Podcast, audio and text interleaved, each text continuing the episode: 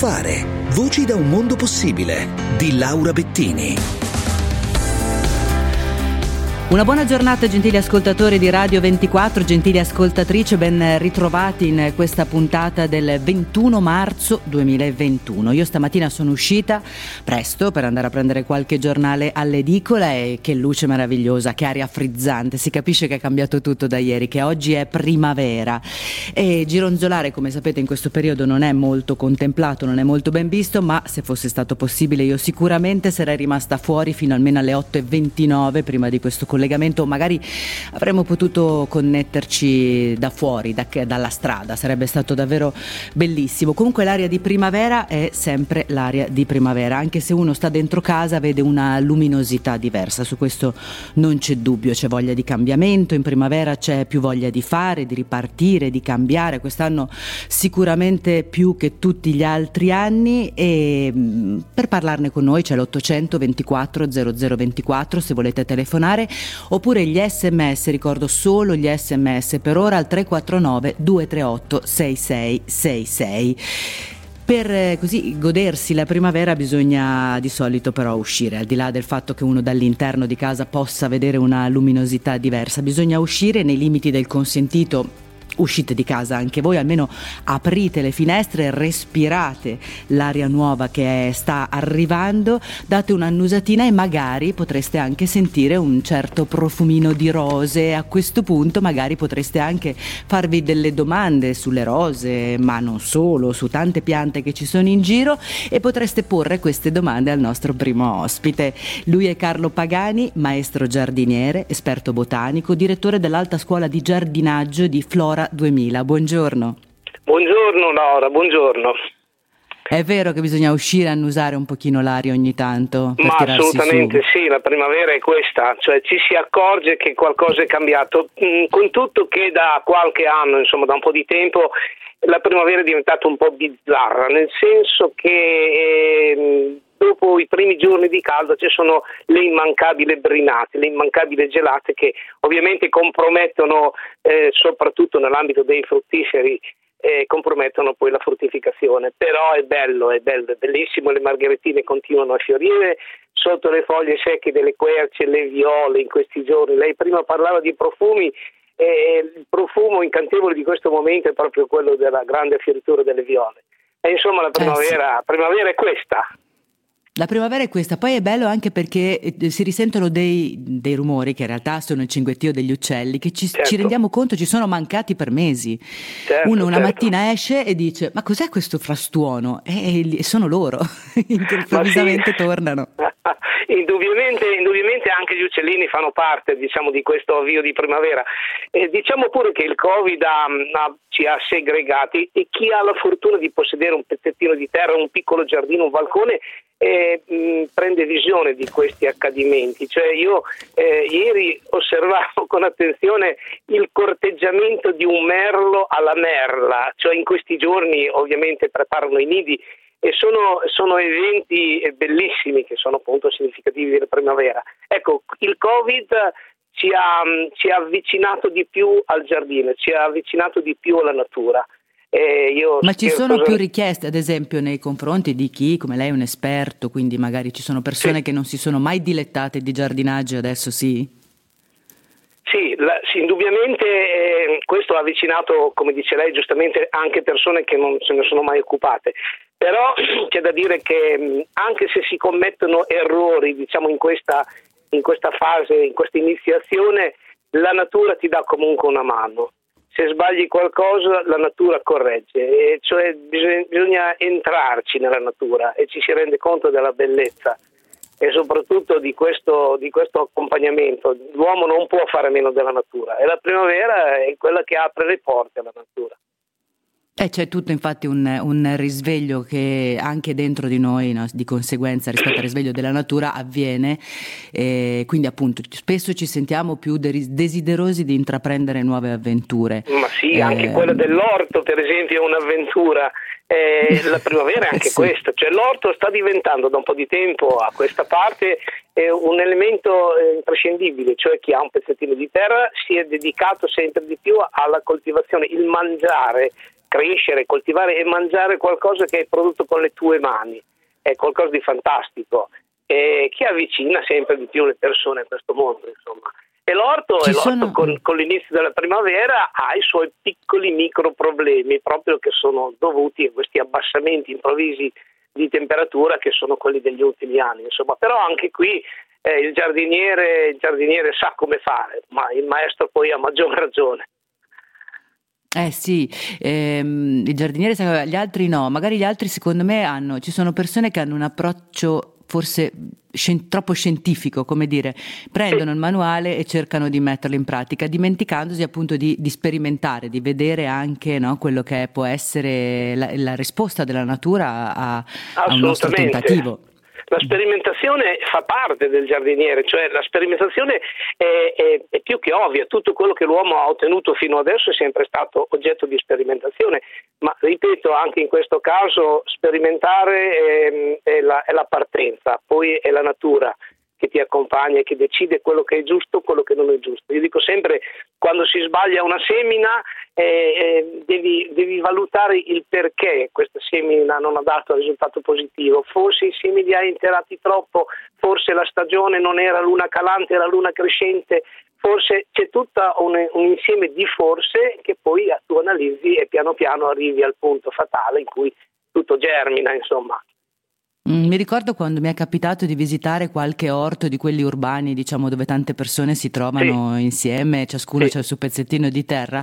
Secondo me la, la, parte più bella, al di là del fatto che uno poi dopo raccoglie i suoi pomodori, è proprio questa, è quella del dialogo con gli altri, che ti, cioè quello che ti dice della sua esperienza, quello che mi ricordo c'erano studenti di varie provenienze, per cui c'era quello sardo che aveva messo i suoi pomodorini, quell'altro che veniva da un'altra parte aveva messo i suoi e ciascuno poi dopo no, dava le sue idee, cioè, questo, cioè, quello forse è la parte fantastico. più... È fantastico anche perché, soprattutto, guardi Laura, nella, negli anziani, negli anziani l'orto è qualcosa di propedeutico, cioè se l'anziano sa che domani mattina deve incannare i pomodori, eh, dimentica il male alla schiena, dimentica il male alle ossa, si è presi da una voglia, da un desiderio di, di, di lavorarci con l'orto che è fantastico. Poi gli anziani sono, sono, loro stessi fantastici. Io assisto, vado spesso a vedere questi orti dove ci sono queste persone che coltivano e, e instauro con loro anche dei rapporti di autentica amicizia. Cioè io ho visto persone eh, dieci anni fa eh, guidare l'orto, guidare i compagni, dare informazioni. Piano piano, naturalmente con il passare del tempo, mancano le energie, si, si fanno accompagnare dalla badante, capisce? La badante è regolarmente russa eh, che insegna, che prende, prende le nozioni dal, dal, nonno e magari insegna anche agli altri con l'interesse di tutti. Insomma, la, l'aggregazione nell'orto è qualcosa di stupendo. Ma eh, tutto il tempo, Carlo, che lei passa in televisione, ovviamente, o su tutti sì. gli altri canali su cui lavora sì, per fare sì. divulgazione scientifica, lo sente come un po' rubato alla sua attività in giardino? Confesso di sì, confesso di sì. eh, difatti, difatti ehm, eh, cerco sempre di limitarli questi, eh, perché poi ci sono dei momenti in cui se ti sfuggono quei momenti non li recuperi più. Eh, ci sono giornate che se perdi quelle giornate sei a Roma in uno studio televisivo e poi quando rientri magari il giorno dopo piove e un po' alla volta slitta quella settimana in cui si potevano fare determinate cose, si dovevano e se non le fai in quel periodo poi hai perso hai perso il tempo. Prima ho parlato di luna calante e di luna crescente, proprio perché ci sono momenti di semina in cui bisogna osservarla la luna. E che, che si dica che la luna, perché c'è sempre qualcuno che dice ma la luna non conta niente, no, se il mare scende e sale dietro i metri è segno evidente durante la luna che qualcosa funziona, insomma, e quindi le semine, soprattutto nell'orto, eh, parlo delle semine de, degli ortaggi da foglia tipo bieta, lattuga, spinaci, tutto quello che si taglia va rigorosamente fatto in luna calante, se si fa in luna crescente il germoglio piano piano produce il cannotto, poi va a seme e quindi non si riesce a raccogliere. Ecco, quelli sono momenti che, che bisogna cogliere e poi se uno sbaglia e si accorge che ha seminato e, e l'essenza va insieme vuol dire che qualcosa non ha, non ha funzionato, ti accorgi subito dove è stato, dov'è il problema. Insomma. Ecco, è, mm. è, è bello trasmetterle queste cose perché in più siamo a parlare lo stesso linguaggio più facile per tutti comprendere. Eh sì, e poi dopo eh, vuol dire anche ricordarsi di quanto siamo legati a questo pianeta. Eh, ci sembra di poter fare tutto da soli, tutto in maniera meccanica, asettica, in realtà dipendiamo dalla luna calante e crescente, per esempio per il nostro cibo. Certo, certo, assolutamente. E comunque, tornando alla primavera, sì. tornando alla primavera oggi ci, sono, mm, ci, si adegua a questi cambiamenti di, diciamo, di, di, di temperatura. Eh, un tempo si seminava direttamente sul terreno perché poi la primavera ah, dava, dava l'avvio alle piogge, insomma, eh, aprile tutti i giorni un barile, maggio tutti i giorni un tino, insomma c'erano questi proverbi. Allora, considerando che eh, seminare, se poi arriva la gelata, brucia tutto, per cui è tutto da rifare, quindi devono trascorrere altri 20 giorni per la risemina, oggi si fanno le semine eh, in vasetto, in fitocello, in piccole serre, nei tunnel eh, per anticipare la stagione, nel senso che basta prendere per dire un bicchierino da, da, caffè, quelli che oggi, che oggi eh, si trovano con facilità considerando che non si può bere il caffè al bar ma te lo servono mm. nel vasettino, nel, nel, nel bicchierino. Ecco, quei bicchierini riempiti di terriccio possono ospitare per dire tre semi di fagioli, tre semi di piselli e di far crescere le piante all'interno di un ambiente protetto. Poi nel frattempo la stagione va avanti, quando questi semi germogliano sono pronti per essere piantati per terra e a terra la stagione è già migliorata, non c'è più il, il rischio diciamo, della gelata. Quindi tutte queste piccole malizie, che io le chiamo proprio le malizie del giardiniere, eh, stanno diventando così um, oggetto di curiosità, le riviste ne, ne, cercano sempre la pagina del verde, cercano di inserire queste piccole notizie perché sono importanti per ottenere successo. Sì, e io credo che il verde dall'altra parte per le persone sia richiesto e quindi che le riviste chiedano questo tipo di articoli perché le persone in casa hanno bisogno di uno sguardo su qualcosa di vivente, di verde, che abbia un colore, che dia un po' di gioia, soprattutto in un momento come, come questo. Come Insomma, questo, l'idea di poter questo. accudire qualcosa anche. Sì, veder crescere, veder crescere una pianta, seminare, vederla crescere io scherzosamente dico sempre è come mettere incinta la terra, nel senso che il germoglio mm. è un tuo bambino, lo cresci, lo fai fruttificare, lo fai fiorire e durante tutto questo percorso naturalmente lo assisti e, e l'assistenza, diciamo quello che tu dai in quanto a, a affetto a queste piante poi alla fine porta a restituirti una soddisfazione incredibile. Sì, non a caso si soffre no? quando una pianta, vedi una pianta che è appassita, cioè come le vuoi bene quando sta bene, come ti certo, dispiace certo, certo. quando sta male. Quindi certo, questo dimostra poi sono, proprio. Poi ci sono anche gli eccessi di amore, eh, perché, perché, capita mm. molto spesso di sentire Vabbè, dire ma, ma io annaffio, annaffio le piante tutti i giorni, no, è sbagliato assolutamente, è un po' come dare un bicchiere di vino a un ubriaco, insomma non, non funziona.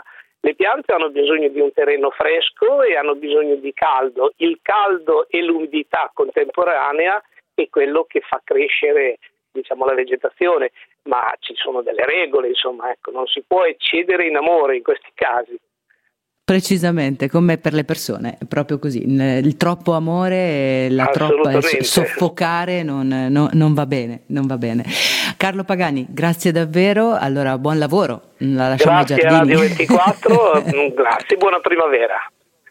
Grazie, buona primavera a lei. Abbiamo la pausa per la viabilità, subito dopo torniamo.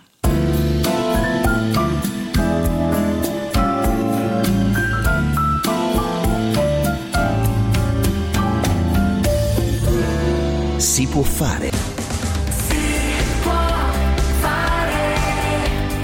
Si può fare. Si può fare. Sabato mattina ancora a scuola.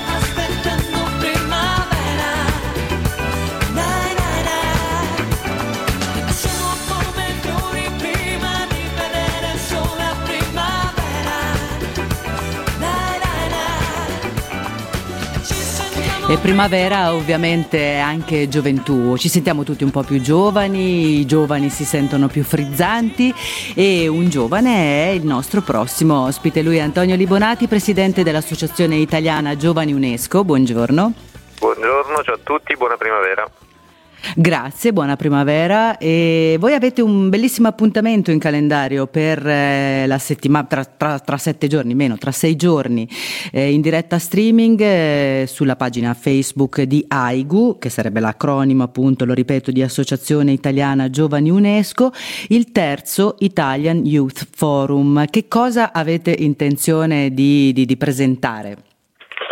Ma eh, questo è il nostro appuntamento annuale più importante. Saremo in collegamento da Parma, che è capitale italiana della cultura, città che non abbiamo scelto a caso, ma perché proprio di, cult- di cultura ci occupiamo principalmente. Parma è stato un po' un fronte dell'impatto diciamo, dell'emergenza Covid sulla cultura, visto che hanno dovuto riprogrammare e rinviare. Mm. Esatto, esatto, e l'impatto è stato veramente notevolissimo e devo dire sono stati anche molto molto bravi a resistere e noi eh, proprio da lì eh, faremo questo evento con tanti speaker, tanti ospiti molto importanti e presenteremo un manifesto, un documento che molto umilmente ma con molta forza vogliamo proporre all'opinione pubblica, alla politica e alle istituzioni che si chiama Next Generation U, dove U sta per te e vuole rilanciare un nuovo, una nuova forma e di gioca un po' sul Next Generation sì. EU che sarebbe esatto. quello della Commissione, certo. Sì, che comunque appunto si chiama così proprio perché è rivolto soprattutto alle nuove generazioni, no?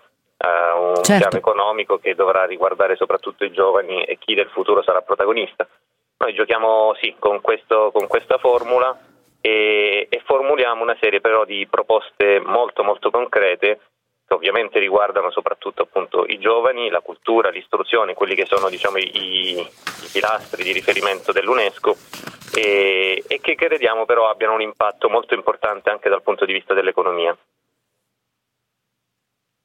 E quindi eh, manifesto di, post- di, proposte concrete e vedo tra queste quella che eh, ci ha un po' incuriosito tutti, ce ne sono tante, poi magari cerchiamo di, di a volo di uccello di dirne altre, però il, mh, mm, la legge sul modello gallese del well-being of future generations, eh, che cos'è? Cioè cosa vuol dire portare i giovani eh, all'interno no, dei contesti decisionali affinché siano sempre coinvolti su quello che si decide? Che cosa avete in mente? Come è stata realizzata in Galles, visto che c'è già un precedente. Esatto, il Galles è stato l'apripista, ha realizzato questa legge nel 2015 ed è stata seguita dal Regno, dalla, dall'Inghilterra, quindi siamo sempre in ambito del Regno Unito, eh, proprio nel 2020, quindi in piena pandemia.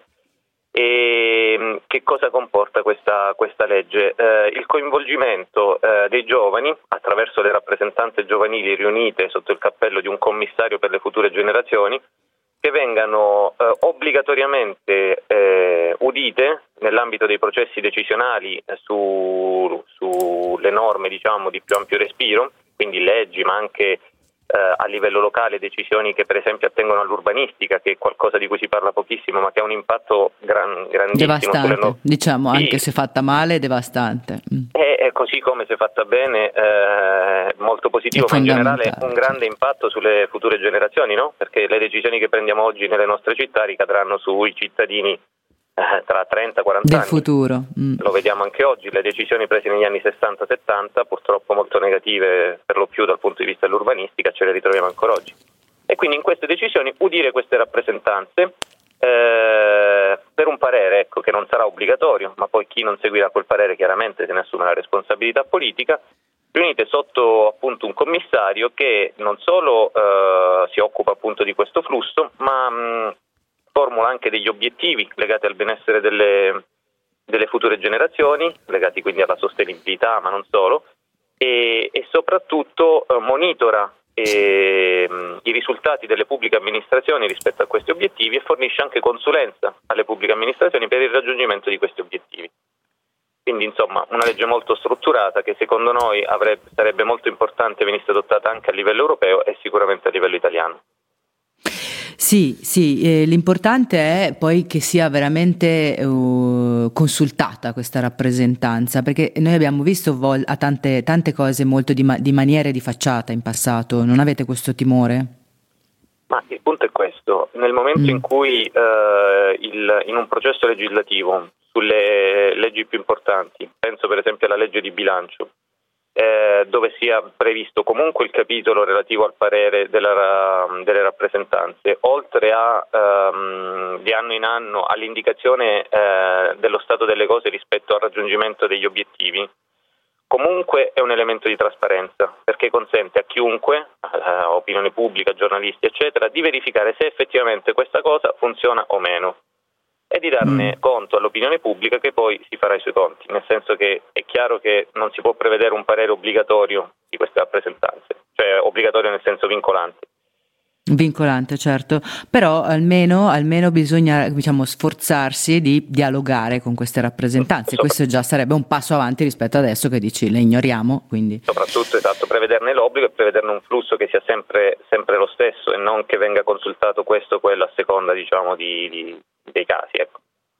Eh beh sì, certo, perché sennò uno chiama solo quelli che gli piacciono, ci mancherebbe. Eh, per esatto. esempio, Eh, tra le altre proposte leggo questa del- dell'eredità universale. Inizierei col dire cosa intendete con eredità universale, al di là del fatto che poi si quantifichi economicamente o meno. Che cos'è l'eredità? Allora, noi la chiamiamo eredità o borsa universale ed è una proposta che rientra all'interno di un contesto più ampio, ci tengo a dirlo, che di altre proposte perché poi sono tutte legate, come per esempio l'ingresso gratuito ai luoghi della cultura oppure l'obbligo di indicazione delle emissioni in tutta quella che è la filiera produttiva, cioè l'obbligo di, di indicazione delle emissioni di CO2 in etichetta sui prodotti. ok? Ah, Questo, questo perché voglio, mh, ci teniamo molto a identificare il, il principio di sostenibilità come trasversale rispetto a- agli argomenti. Non è solo una questione ambientale, è una questione di giustizia sociale, una questione di sanità, o meglio di salute, eccetera, eccetera. E, e quindi questo era solo una premessa per dire che non esistono paesi dove gli alti livelli di sostenibilità ambientali sono legati, eh, slegati da alti livelli di welfare e di giustizia sociale, soprattutto per i più giovani. E quindi Secondo noi uno dei problemi principali di disuguaglianza in questo, in questo momento in Italia è legato proprio alla maggiore età, dove appunto tu arrivi a 18 anni, eh, acquisisci diritti Finito. e soprattutto Mm. doveri, eh, sì. e, mm, e però eh, de- prendi de- devi prendere delle decisioni che poi influiranno sul resto della tua vita e molto spesso non hai le risorse per seguire quelle che- che sono le tue aspirazioni. Quindi noi proponiamo l'azzeramento diciamo, di tutta una serie di benefici che oggi sono un po' sparpagliati rispetto a, a- rispetto a quella fascia di età e di convogliarli in questa borsa universale di circa 20.000 euro per tutti i neodiciottenni che potranno essere utilizzati per lo studio ma anche per eh, attività imprenditoriali, per corsi di lingua, viaggi e qualsiasi altra eh, attività eh, che consenta a tutti di partire dallo stesso livello. Ecco e di Mm. farlo con, ave- avendo lo Stato diciamo, che ti accompagna. Ok, ok, ho capito. Adesso mi è, mi è più chiaro il concetto di, di eredità universale. Eh, trovo che siano tutte proposte su cui sicuramente valga la pena di ragionare. Quando dicevi eh, del- di paesi eh, diciamo, di riferimento, quali sono questi paesi di riferimento? Ma in questo momento è chiaro che tutto... mh, O quando si sono di vari? tran- Perché ci sono varie attività, no? per esempio Portogallo sull'accesso gratuito eh, nei luoghi della cultura c'è. Ehm, sì, sì. Altri magari hanno buone pratiche, ecco, quindi si spiluzzica di qua e di là? Allora, è chiaro che i modelli sono diversi. Quando si parla di transizione ecologica è ovvio che si guarda soprattutto al nord Europa perché obiettivamente rappresenta un modello per, per tutto il mondo rispetto a- a- allo Ah. stato di avanzamento proprio della transizione ecologica in quei territori. Però, però, con riferimento per esempio alla proposta di accesso gratuito ai luoghi della cultura, voglio ricordare che nella nostra Roma i, i cittadini residenti possono accedere ai mh, luoghi della cultura capitolini con una tessera che costa 5 euro all'anno. Non è la gratuità, ma è sicuramente un grandissimo passo avanti. Siamo e, vicini. Eh sì, Mm. e soprattutto in questi anni, insomma, sono tantissimi i romani che ne hanno usufruito e sicuramente il livello culturale, che ne ha, ne ha- ne- se ne giova, ecco. Certo, allora Antonio Libonati, io devo eh, veramente ringraziare e chiudere per dare la linea a GR24, il presidente dell'Associazione Italiana Giovani UNESCO. Vi ricordo il 27 marzo in diretta streaming sulla pagina Facebook di AIGU, il terzo Italian Youth Forum. Grazie, alla prossima e adesso linea al GR, torniamo subito dopo.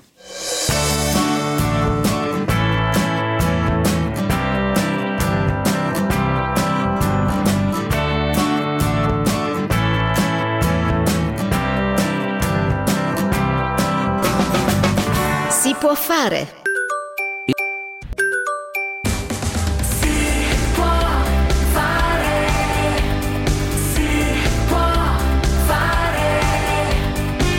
Si può fare.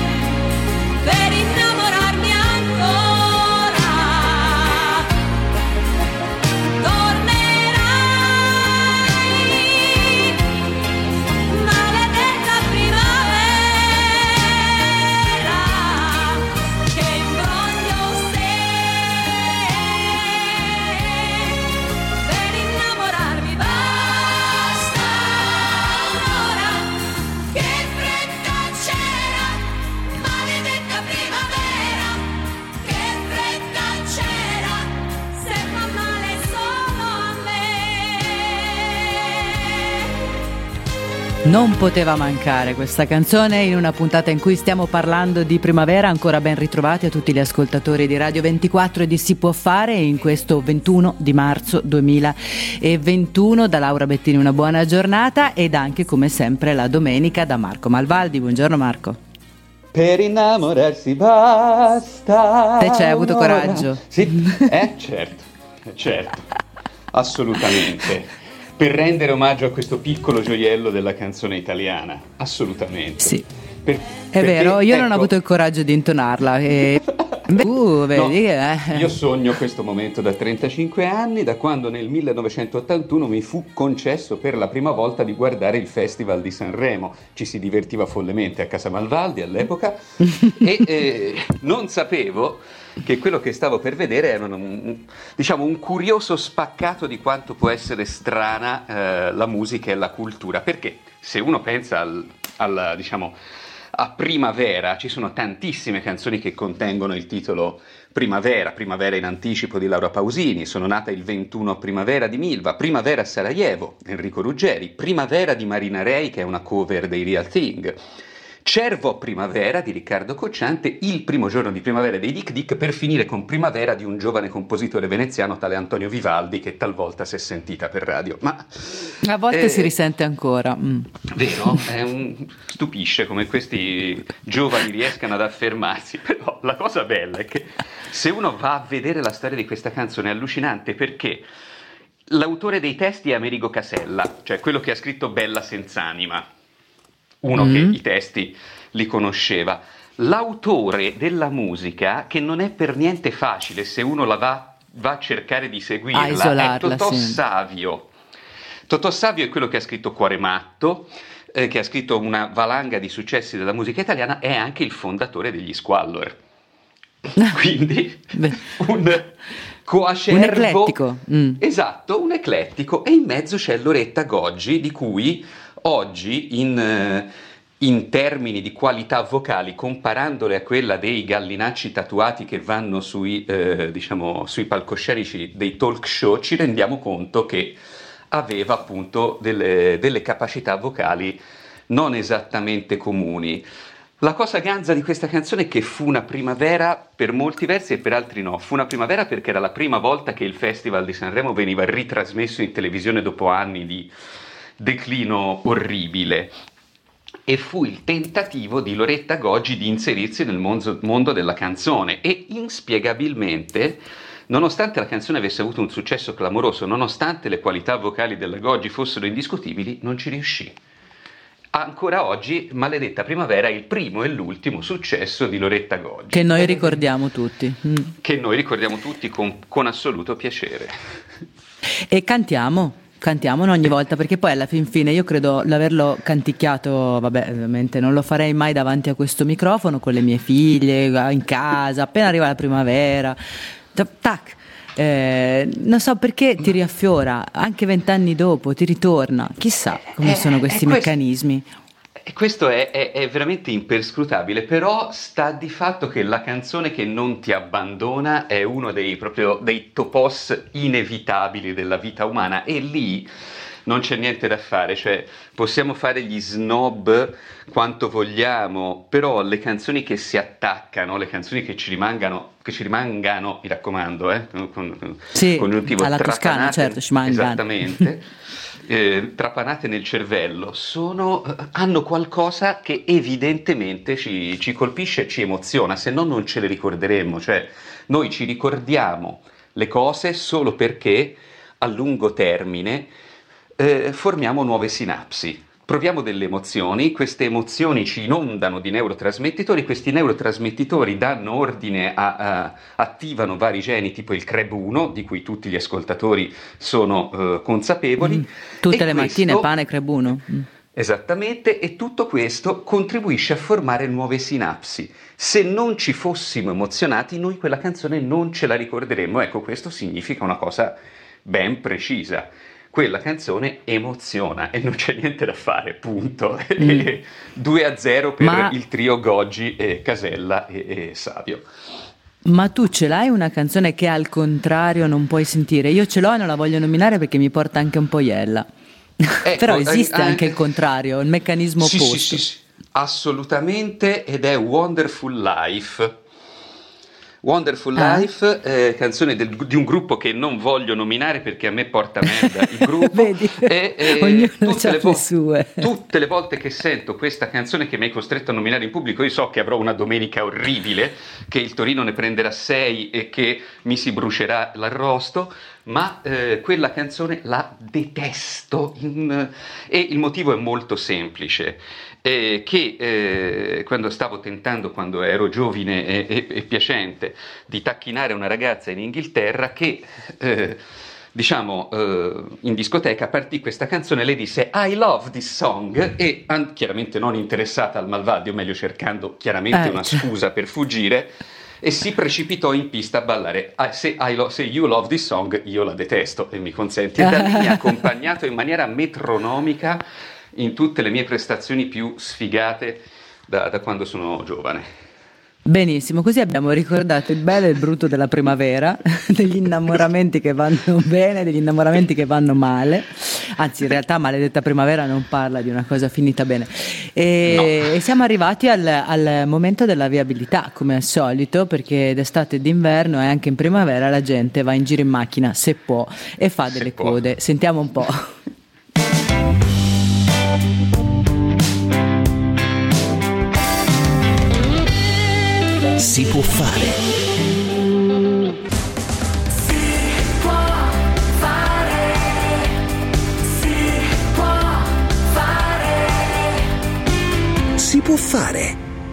strada giusta è quella senza vigili. È facile non prendere mai scelte difficili. Rinunciare, lasciar perdere. Chi ha scelto di non scegliere? Perché qui più punti in alto E più ti fai male a scendere. Sai qual è la mia scelta? Indovina. Ho il numero uno sulla pettorina. Ma cazzo qua siamo in 80.000 E ti giuro non c'ho voglia di fare la fila. Ma non voglio un futuro preconfezionato. Ho preso il dottorato da studente laureato. E vedere mio papà per una volta emozionato. Perché sono diventato ciò che lui non è mai stato. Quando gli ho detto che volevo fare il rap Eravamo ad una cena con un mucchio di gente Lui mi ha guardato e mi ha detto Dimmi la verità, da quanto tempo sei tossicodipendente? da un po' ma non c'entra, è questione di scelte Sono uno che le palle in gioco se le mette. E per tutte le botte le parole dette. È come se nelle mutande ce ne avessi sette. Questa è la mia scelta e non la tua. Chi consiglia troppo la strada agli altri Poi può perdere la sua. Sai, lo ripeto all'infinito Chi a mezza strada Allora, qui parliamo di scelte di vita. Io adesso vorrei così portare noi due, Marco, ma anche i nostri ascoltatori, a parlare di scelte che si possono fare, magari non pensando in maniera troppo tradizionale,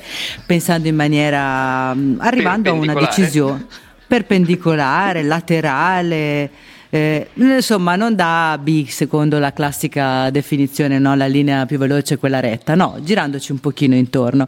E lo facciamo con eh, qualcuno che proprio ci ha ragionato bene su queste cose, le applica continuamente, anche perché parla nella sua vita, si occupa anche di scrittura creativa. Lui è Filippo Lo sito o lo sito? Adesso vediamo, vorrei proprio chiederglielo. Autore del libro Humor e pensiero laterale, i processi mentali che stimolano la creatività. Buongiorno. Buongiorno, buongiorno a tutti gli ascoltatori. Lo buona sito domenica. o lo sito? Lo sito. In- eh, vedi, ognuno in redazione lo leggeva a modo suo. Ah, non l'osito, va bene.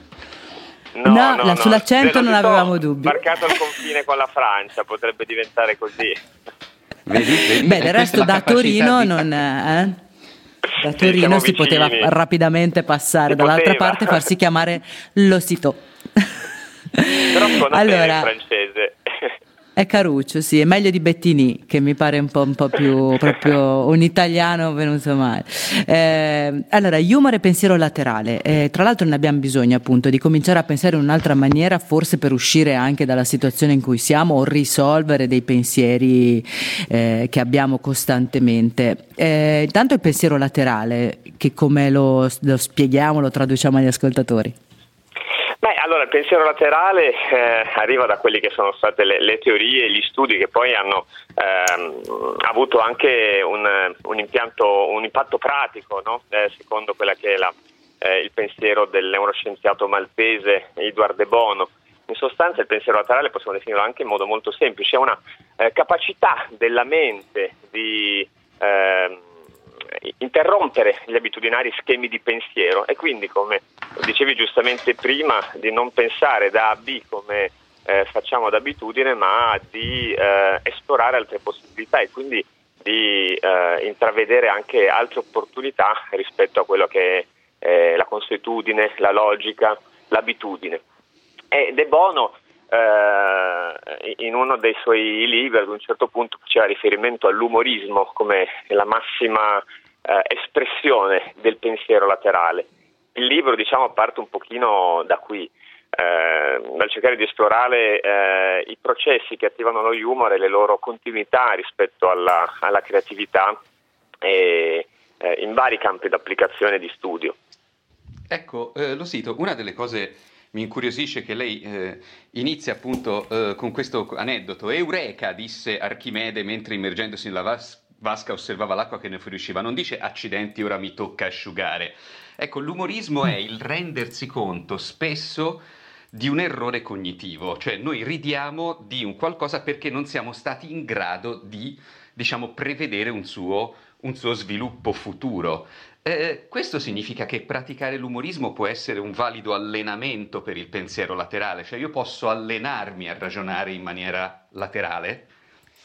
Sì, nel senso che esattamente quello, intanto appunto, eh, come dire, noi, noi spesso ci, ci spaventiamo di ciò che non conosciamo, no? quindi eh, a me faceva ridere immaginare Archimede vedendo l'acqua esondare, no? poi qualsiasi altra persona, eh, ma come capita eh, anche a me per esempio quando gioco con, con mia figlia, quando facciamo il bagnetto ed esce l'acqua, no? la prima, per istinto proprio noi tendiamo a, a- a bloccare, tendiamo a censurare, a castrare e invece proprio magari lì si eh, nascondono nuove possibilità. E, ehm, la questione è che evidentemente il pensiero laterale e l'umorismo attivano gli stessi percorsi neuronali e, e- e allenano le stesse facoltà della mente, quindi allenare l'umorismo significa senza dubbio eh, imparare a pensare laterale. Il libro prova a tracciare proprio anche dal punto di vista come dire, cognitivo, ci sono appunto degli studi anche fatti da importanti università che dimostrano come eh, nell'attivazione di, l'attivazione di humor coincide per esempio con quelli che sono eh, i processi attivi nel problem solving, nel sudoku, ecco. Quindi senza dubbio ridere di più ci farebbe stare bene da- dal punto di vista fisico e umorale, non è un caso che, che umore e humor abbiano la stessa radice, però poi proprio eh, sono strumenti utili per pensare in modo diverso, ecco. quindi eh, estendere, espandere, ecco, un pochino. Quindi ridere sì, mm, come si dice, il riso fa buon sangue, ma proprio anche dal punto di vista della biochimica, ecco. Sì, sì, sì, sì. Beh, non a caso c'è. Adesso noi abbiamo sulla nostra pagina Facebook da, da un po' un video che riguarda lo yoga della risata e che comunque viene sempre in qualche maniera visualizzato. Quindi c'è, c'è proprio una disciplina scientifica per imparare anche a ridere quando non si, non si avrebbe voglia di ridere, ecco, perché comunque. Marco, stavi, sentivo dicevi No, qualcosa? Stavo Ah. pensando a questo, che è una del, è No, mi scuso, ma perché noi siamo in tre posti diversi, nessuno vede nessuno e quindi darsi la parola è piuttosto difficile. E, e non- e gli ascoltatori non vedono i messaggi di insulti che ci lanciamo sul cellulare quando, quando sbagliamo, è tutto, è, tut- è tutto dietro. No, quello che pensavo è questo, che il riso, se non sbaglio, è, come diceva Rabelais, qualcosa di proprio dell'uomo, cioè non si è mai visto un, eh, un, eh, un canarino un- o un altro animale ridere, talvolta penso che il mio gatto rida di me ma non lo dia a vedere, cioè il riso sembra essere una facoltà intellettuale superiore, mentre il provare dolore è abbastanza facile e, e comune, il riso richiede qualità intellettuali non, non indifferenti, o sbaglio? Sì, assolutamente eh, e tra l'altro è anche piuttosto sorprendente perché comunque una delle prime manifestazioni di comunicazione anche de- da parte dei bambini, io ho adesso una bimba di due anni e mezzo e un bimbo di sette mesi, quindi è anche piuttosto interessante, per esempio ho notato che nell'ultima settimana il, il piccolo Tobia ha, ad un certo punto ha iniziato a ridere per quelle che per lui sono dire, l'equivalente di alcune battute, cioè inizia a percepire un'incongruenza e vuole segnalarle eh, vuole segnalarla attraverso, attraverso la risata. Quindi sicuramente è uno degli istinti di base dell'essere umano e come tutti gli istinti può, può essere educato. Ha a che fare con quella che eh, viene definita neotenia, che eh, è veramente una delle qualità che distingue eh, l'essere umano da tutti gli altri esseri, cioè in qualche modo la capacità di eh, restare giovani. Eh, sia dal punto di vista fisico, quindi noi tendiamo a mettere diciamo, su peli in modo inferiore rispetto a tutti gli altri animali, però è proprio anche quell'attitudine al gioco che dentro di noi, eh, volendo, è questo anche come dire, un atto di volontà che, che si può potenziare, eh, può continuare a- ad accompagnarci per, per tutta la vita, insomma. Quindi l'attitudine al gioco è veramente ciò che rende l'essere umano un pochino diverso da tutte le altre specie sul pianeta. Mm. Pensavo che via via poi l'attitudine al gioco cambia anche con l'età, ogni età c'ha il, il suo gioco, però forse varrebbe la pena ogni tanto tornare a ridere de- come Tobia, il tuo bambino, di cose molto semplici o piccole, se si riesce. Sì, sì, sì, intanto come dire, secondo me eh, potrebbe essere utile in generale perché, eh, perché comunque l'umorismo non- non- è, è sempre comunque un atto cognitivo, ecco. Ehm, Kant definiva l'umorismo un, gioco del pensiero, quindi è un atto cognitivo eh, che allena le facoltà intellettuali, però allo stesso tempo ehm, ha dei benefici, come, come dicevamo prima, dal punto di vista fisico, dal punto di vista biochimico, dal punto di vista sociale, perché per esempio in un ambiente di lavoro in cui si respira, si respira un clima rilassato, eh, si lavora meglio, si è anche più produttivi. Eh, la risata, per quella che è dire la teoria idraulica di Freud, eh, in qualche modo eh, scarica le energie psichiche eh, in, in eccesso, ecco, quelle un po', un po' inquinate, per questo noi ridiamo dei, dei tabù, no? perché i tabù ci caricano di tensione, poi eh, attraverso la risata, attraverso la battuta si depotenzia il contenuto pericoloso del tabù e, e si ride. Però appunto in questo senso il ridere contribuisce proprio no? a sciogliere tensioni. E fa Ma io Filippo, ah sì vai, fai tu no, Marco. No, no, Vai, volevo solo appunto dire questo, che eh, che evidentemente sono un sacco di studi dimostrano che si è più produttivi, si, si lavora con, eh, in modo più fluido proprio quando siamo in contesti che sono basati sulla, sulla fiducia ecco, e sulla leggerezza.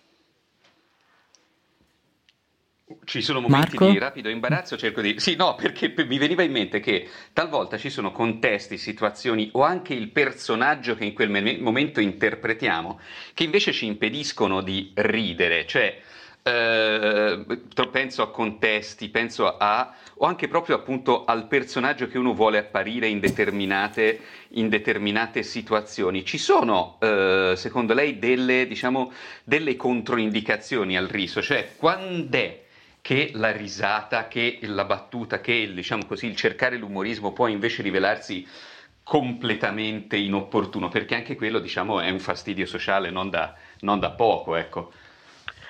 Beh, eh, so- sono anche su questo d'accordo, nel senso che eh, eh, ridere a tutti i costi, cioè non- il punto non è evidentemente ridere a tutti i costi, si parla molto spesso, che ne so, per esempio dello humor nero, delle battute che si fanno ad un funerale, Ecco, ridere è, è- è anche in qualche modo mettere in campo un sistema di valori. Quindi se una persona ha appena vissuto una tragedia e, e la incontro e faccio una battuta su quella tragedia, ci sta anche che mi possa beccare un cazzotto in faccia, perché evidentemente eh, ho mancato di rispetto rispetto a quello che è, è appunto un sistema di valori. Perché eh, eh, ridere, l'atto dell'umorismo non è mai un atto privo di... eh, non è mai un atto innocuo, non è mai un atto neutro. Eh, noi ridiamo di qualcosa che... ehm, per cui eh, faccio, ecco, faccio un esempio che ci, ci capiamo tutti, insomma, Fantozzi per alcuni è un film Mm. comico e lo faccio spesso ogni tanto nei, nei corsi, no, questo test. Per quanti è un film comico? Per me è tragico, non è comico. È tragico. e infatti Io ci sto male, il secondo tragico Fantozzi, no? Cioè, si punta sull'aspetto tragico. Però per alcuni invece no, quindi eh, do- dove sta la risposta? Eh, evidentemente eh, per, per alcuni la messa in scena è in grado di sollevare la tragedia di, eh, del- della vita del, del povero ragioniere, per altri invece permane quell'aspetto del, del tragico. E quindi eh, diciamo, io questa cosa nel libro l'ho definita la permanenza del tragico nel comico, partendo come dire da, mm, da una questione, cioè l'umorismo in qualche modo si attiva sempre se c'è un contenuto in qualche modo tragico che poi eh, il, comico per contrappunto ehm, alleggerisce, però per alcuni quel contenuto lì deve restare in qualche modo tragico ed è giusto che, che resti tragico. Quando accade anche una tragedia collettiva, ricordo per esempio di uno dei miei corsi c'era, mh, ecco magari gli ascoltatori si ricorderanno, eh, quell'episodio eh, del, del camion che aveva investito durante un mercatino di Natale in Germania. eh, all'epoca dei fatti terroristici e una settimana dopo eh, ad, un, eh, ad uno spettacolo comico era stata fatta una battuta su questo e il pubblico non aveva riso ed era proprio una questione di tempo no? quindi quel in quel contenuto lì aveva ancora una forte permanenza di tragedia e la gente non era proprio disposta a riderne a volte basta che passi del tempo e quindi la carica tragica in qualche modo esaurisce la sua potenza. Altre volte proprio no, fare una battuta sul nazismo potrebbe essere sempre comunque sconveniente, perché sì, è passato tanto tempo, però evidentemente c'è una parte di valori che non possono essere intaccati perché fanno parte della dignità umana. ecco. Quindi l'umorismo non è mai neutro in sostanza, Ed- anzi ed comunque è l'umorismo che relativo, provoca ed è relativo. Mm. ed è relativo perché è soggettivo, ha a che fare con un sistema di, di valori. ecco. Allora, Filippo Losito, grazie davvero per essere stato con noi. Io eh, ricordo che abbiamo parlato, abbiamo chiacchierato a partire dal saggio Humor e pensiero laterale come allenare la creatività di risata in risata. Buona giornata, buon proseguimento. Grazie mille, è stato un vero piacere, buona domenica. Buona domenica, abbiamo una piccola pausa, a tra pochissimo.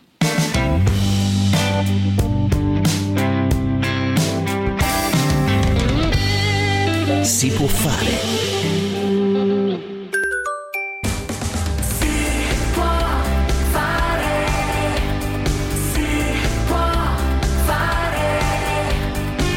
Si può fare. Be on my side, I'll be on your side, baby. There is no reason for you to hide. It's so hard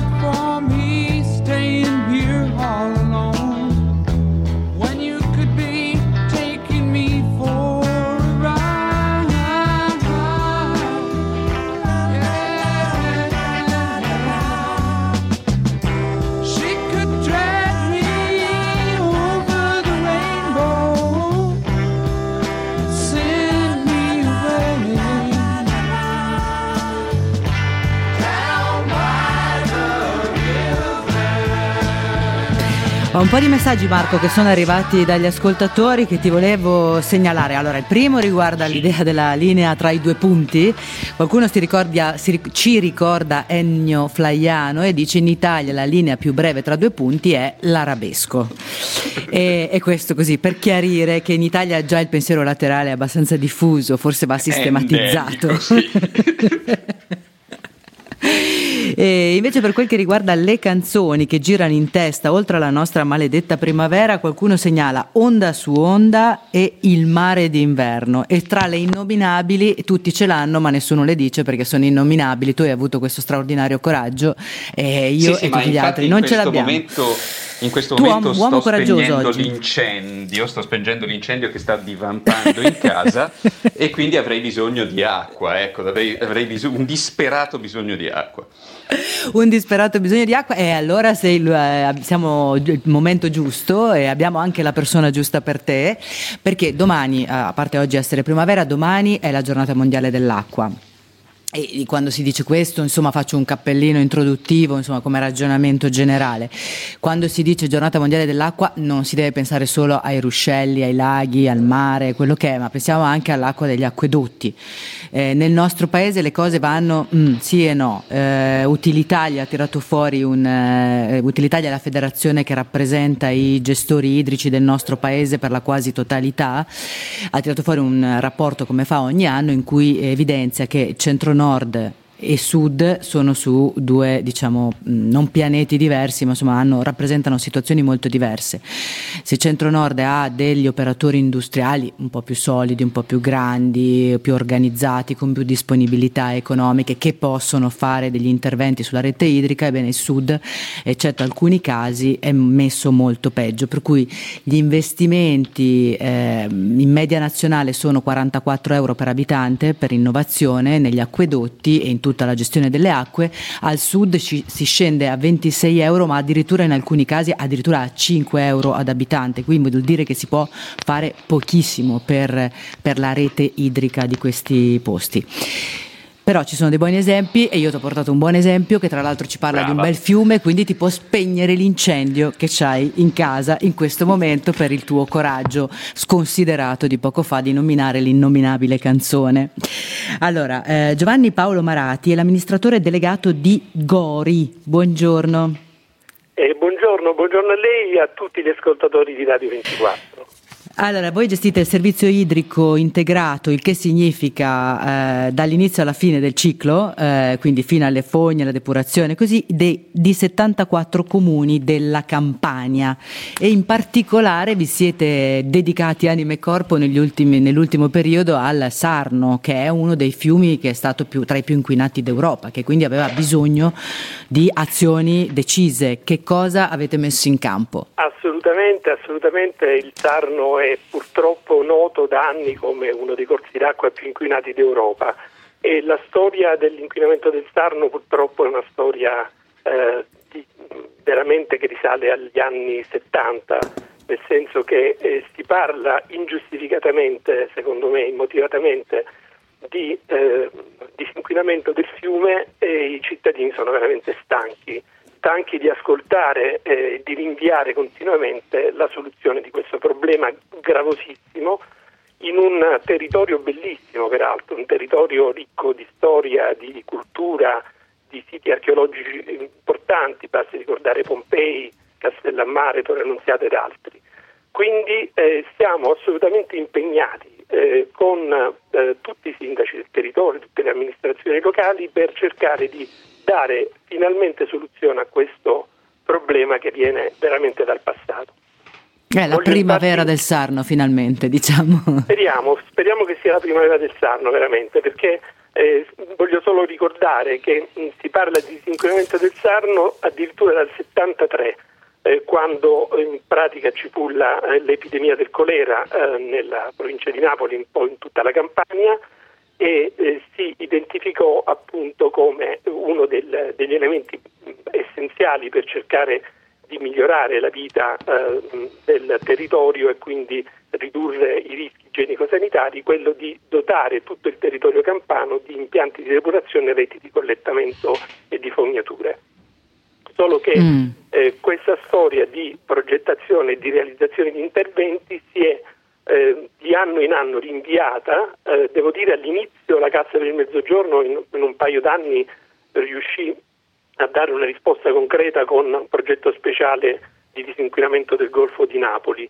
Eh, poi però tra eh, stanziamenti di fondi, eh, programmi di cronoprogrammi a breve termine di 3-4 anni e, eh, E c'era l'arabesco anche- di cui dicevamo prima, il- è andata lunghissima. eh. è andata molto lunga, sono stati anni di commissariamento, ricordo che fu, dato, fu dichiarato nel 95 lo stato di emergenza eh, della situazione socio-economica ambientale del eh, bacino idrografico del Sarno, fu affidato al all'allora prefetto di Napoli eh, il programma di realizzazione di tutti gli interventi e di anno in anno fino al 2013, quindi per circa 40 anni, si sono rinviati eh, questi, eh, diciamo, queste questo commissariamento, questa gestione commissariale, eh, con un programma che è andato avanti molto molto lentamente e siamo arrivati ad oggi eh, e dobbiamo assolutamente chiudere questo programma, realizzare le infrastrutture necessarie per eliminare definitivamente l'inquinamento eh, dei circa 100 terminali liberi in ambiente, cioè degli scarichi che oggi sono direttamente immessi nel- nei corsi d'acqua, nel fiume e che invece devono essere addotti alla depurazione. Eh certo.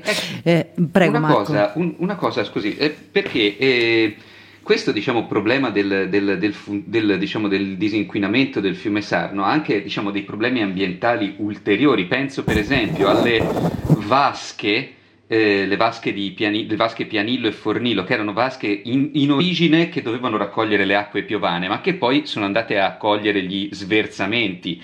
Queste vasche di raccolta verranno quindi liberate dagli sversamenti e potranno ricominciare a diciamo la loro funzione primaria che è abbastanza essenziale per evitare esondazioni che in Italia sono sempre un problema pressante. Assolutamente, il problema del Sarno non è solo un problema di inquinamento, ma è anche un problema di pro- devastazione del territorio che dal punto di vista del- dell'intervento antropico è stata effettuata nel corso mh, del, del- del, eh, secolo precedente, nel senso che circa il 30% del reticolo idrico naturale è stato strappato alla sua natura di smaltimento e di drenaggio delle acque superficiali, è stato trasformato in eh, sia ehm, è stato tombato in alcuni casi oppure sono state create delle, proprie- delle vere e proprie vie di comunicazione.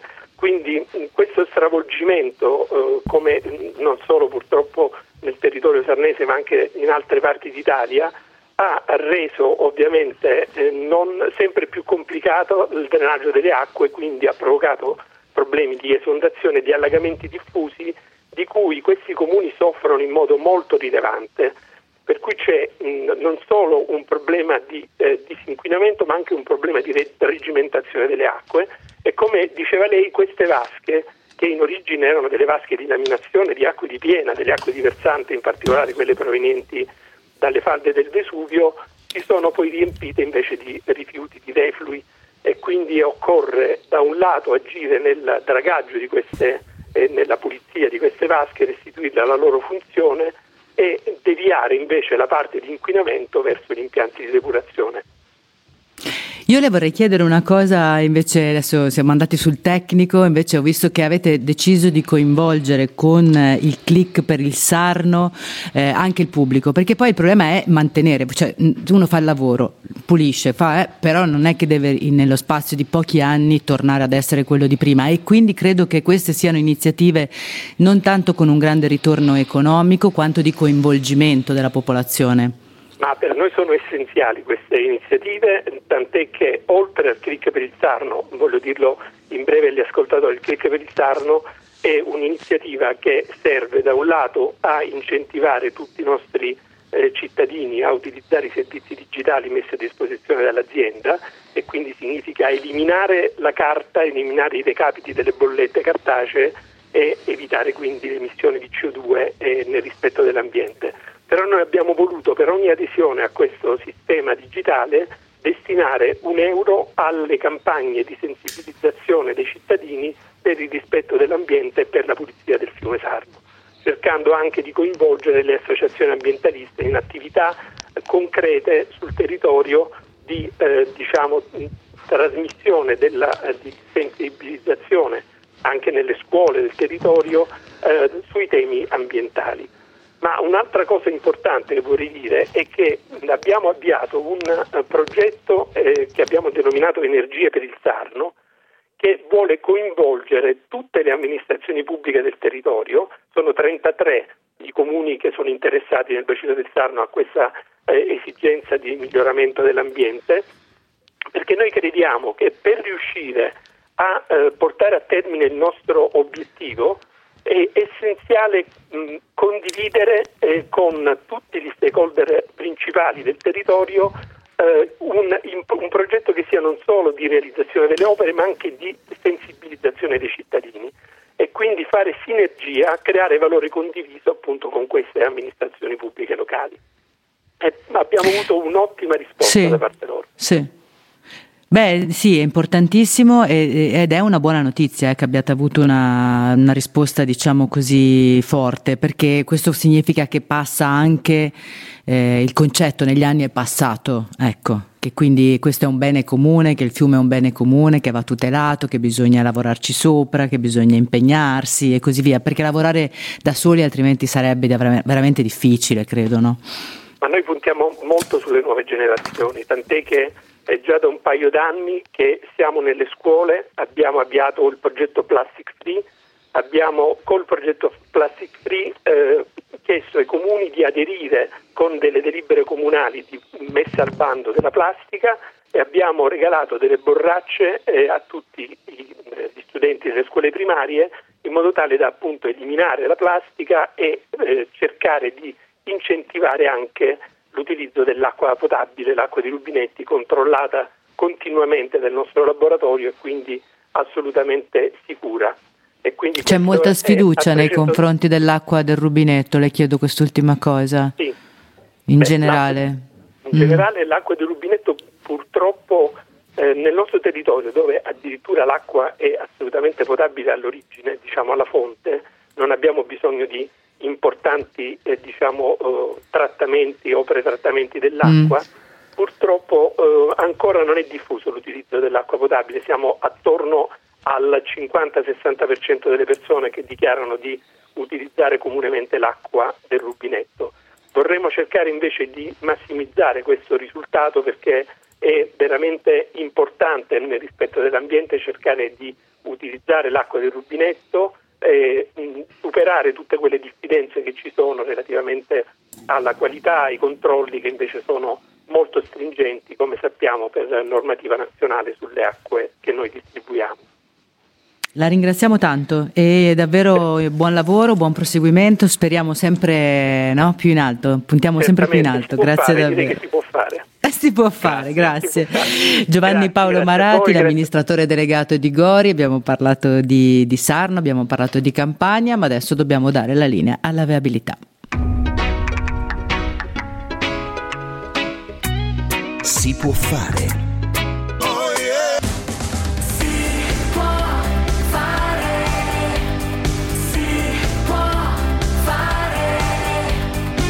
Si può fare.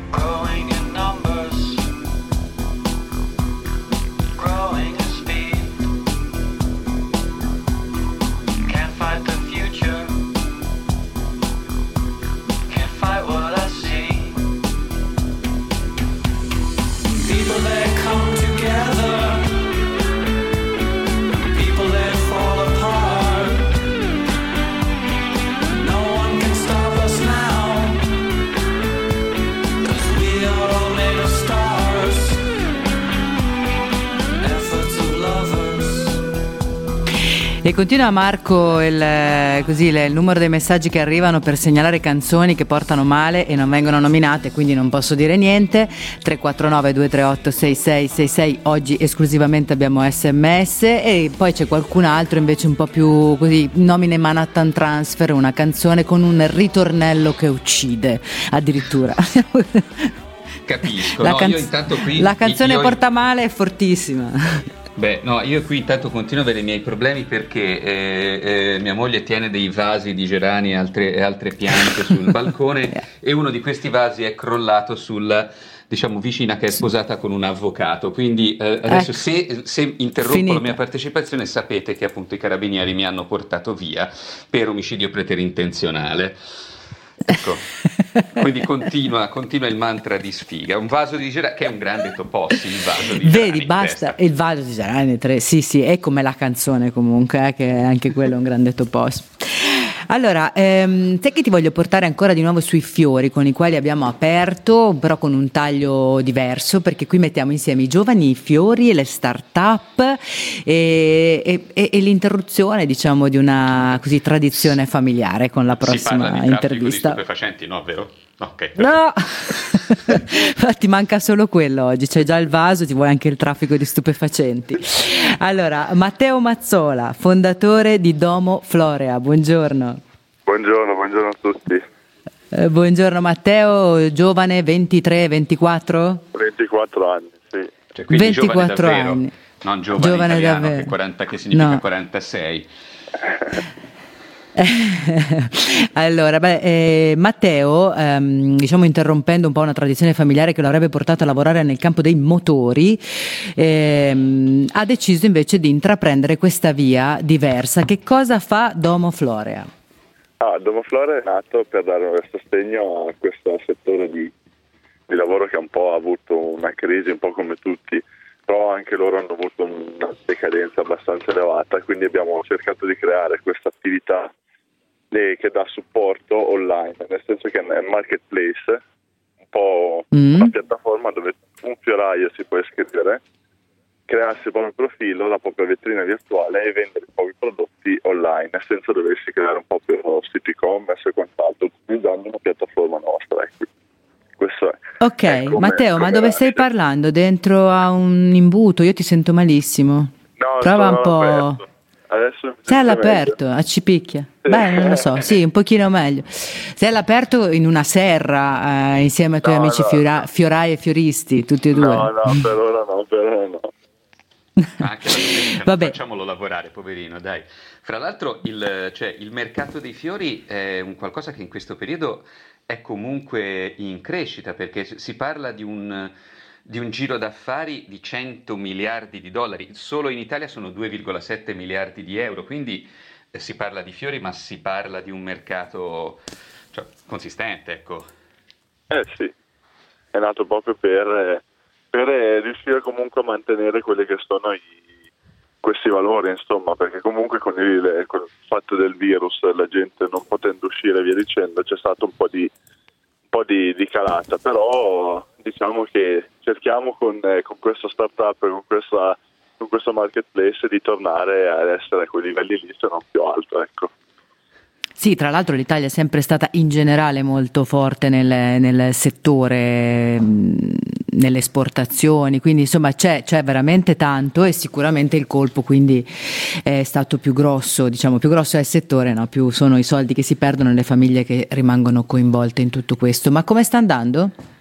Ah, eh, diciamo che ha avuto un, problem- un periodo di stand-by perché abbiamo dovuto attuare de- delle modifiche al sito, adesso stiamo ripartendo abbastanza bene, c'è interesse, sai, essendo una cosa completamente nuova al di fuori delle, delle tradizioni delle- comunque del settore, è, bisogna, bisogna comunque far conoscere che esiste e dare, dare tempo, ecco.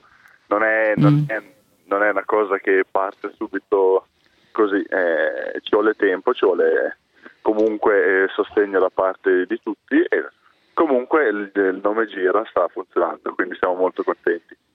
Mm, ma tu come ci sei arrivato? vai. Ma dai, scusa, scusa.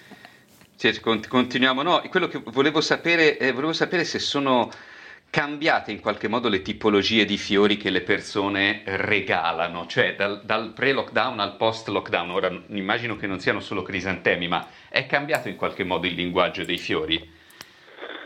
Ma di sicuro qualcosa sarà cambiato, non, non penso che ci sia un cambiamento drastico da, da prima a dopo, quindi, però comunque qualcosina di sicuro c'è stato un cambiamento. Mm. Ma tu cosa hai studiato, eh, Matteo? No, io vengo da tutt'altro campo, io mi sono diplomato come odontotecnico, quindi...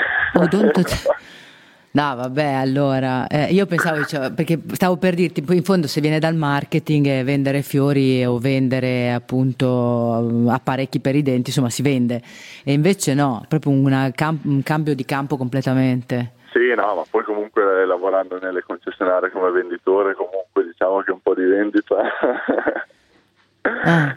può fare, sì, sì. Ma non so, è stata l'idea di eh, mettersi insieme con qualche amico, avevi conoscenze No, no, specifiche no, no, nell'ambito fatto- floreale? Tutto da No, no, solo? tutto sì, in famiglia, comunque con il supporto dei miei genitori abbiamo cercato di creare questa, questa attività e è nata così dal nulla, ci è piaciuta e abbiamo- l'abbiamo portata avanti.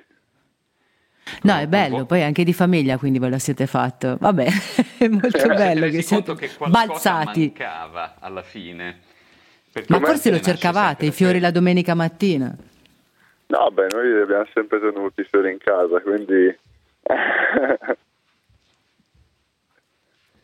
E quindi vabbè, siete andati su questa, su questa scelta. in realtà di regalare dei fiori alla fidanzata, non ha trovato un negozio aperto e allora E quindi abbiamo dovuto- con il tipico spirito imprenditoriale della bassa E il pensiero laterale? Mi sembra giusto, anzi ce ne fossero.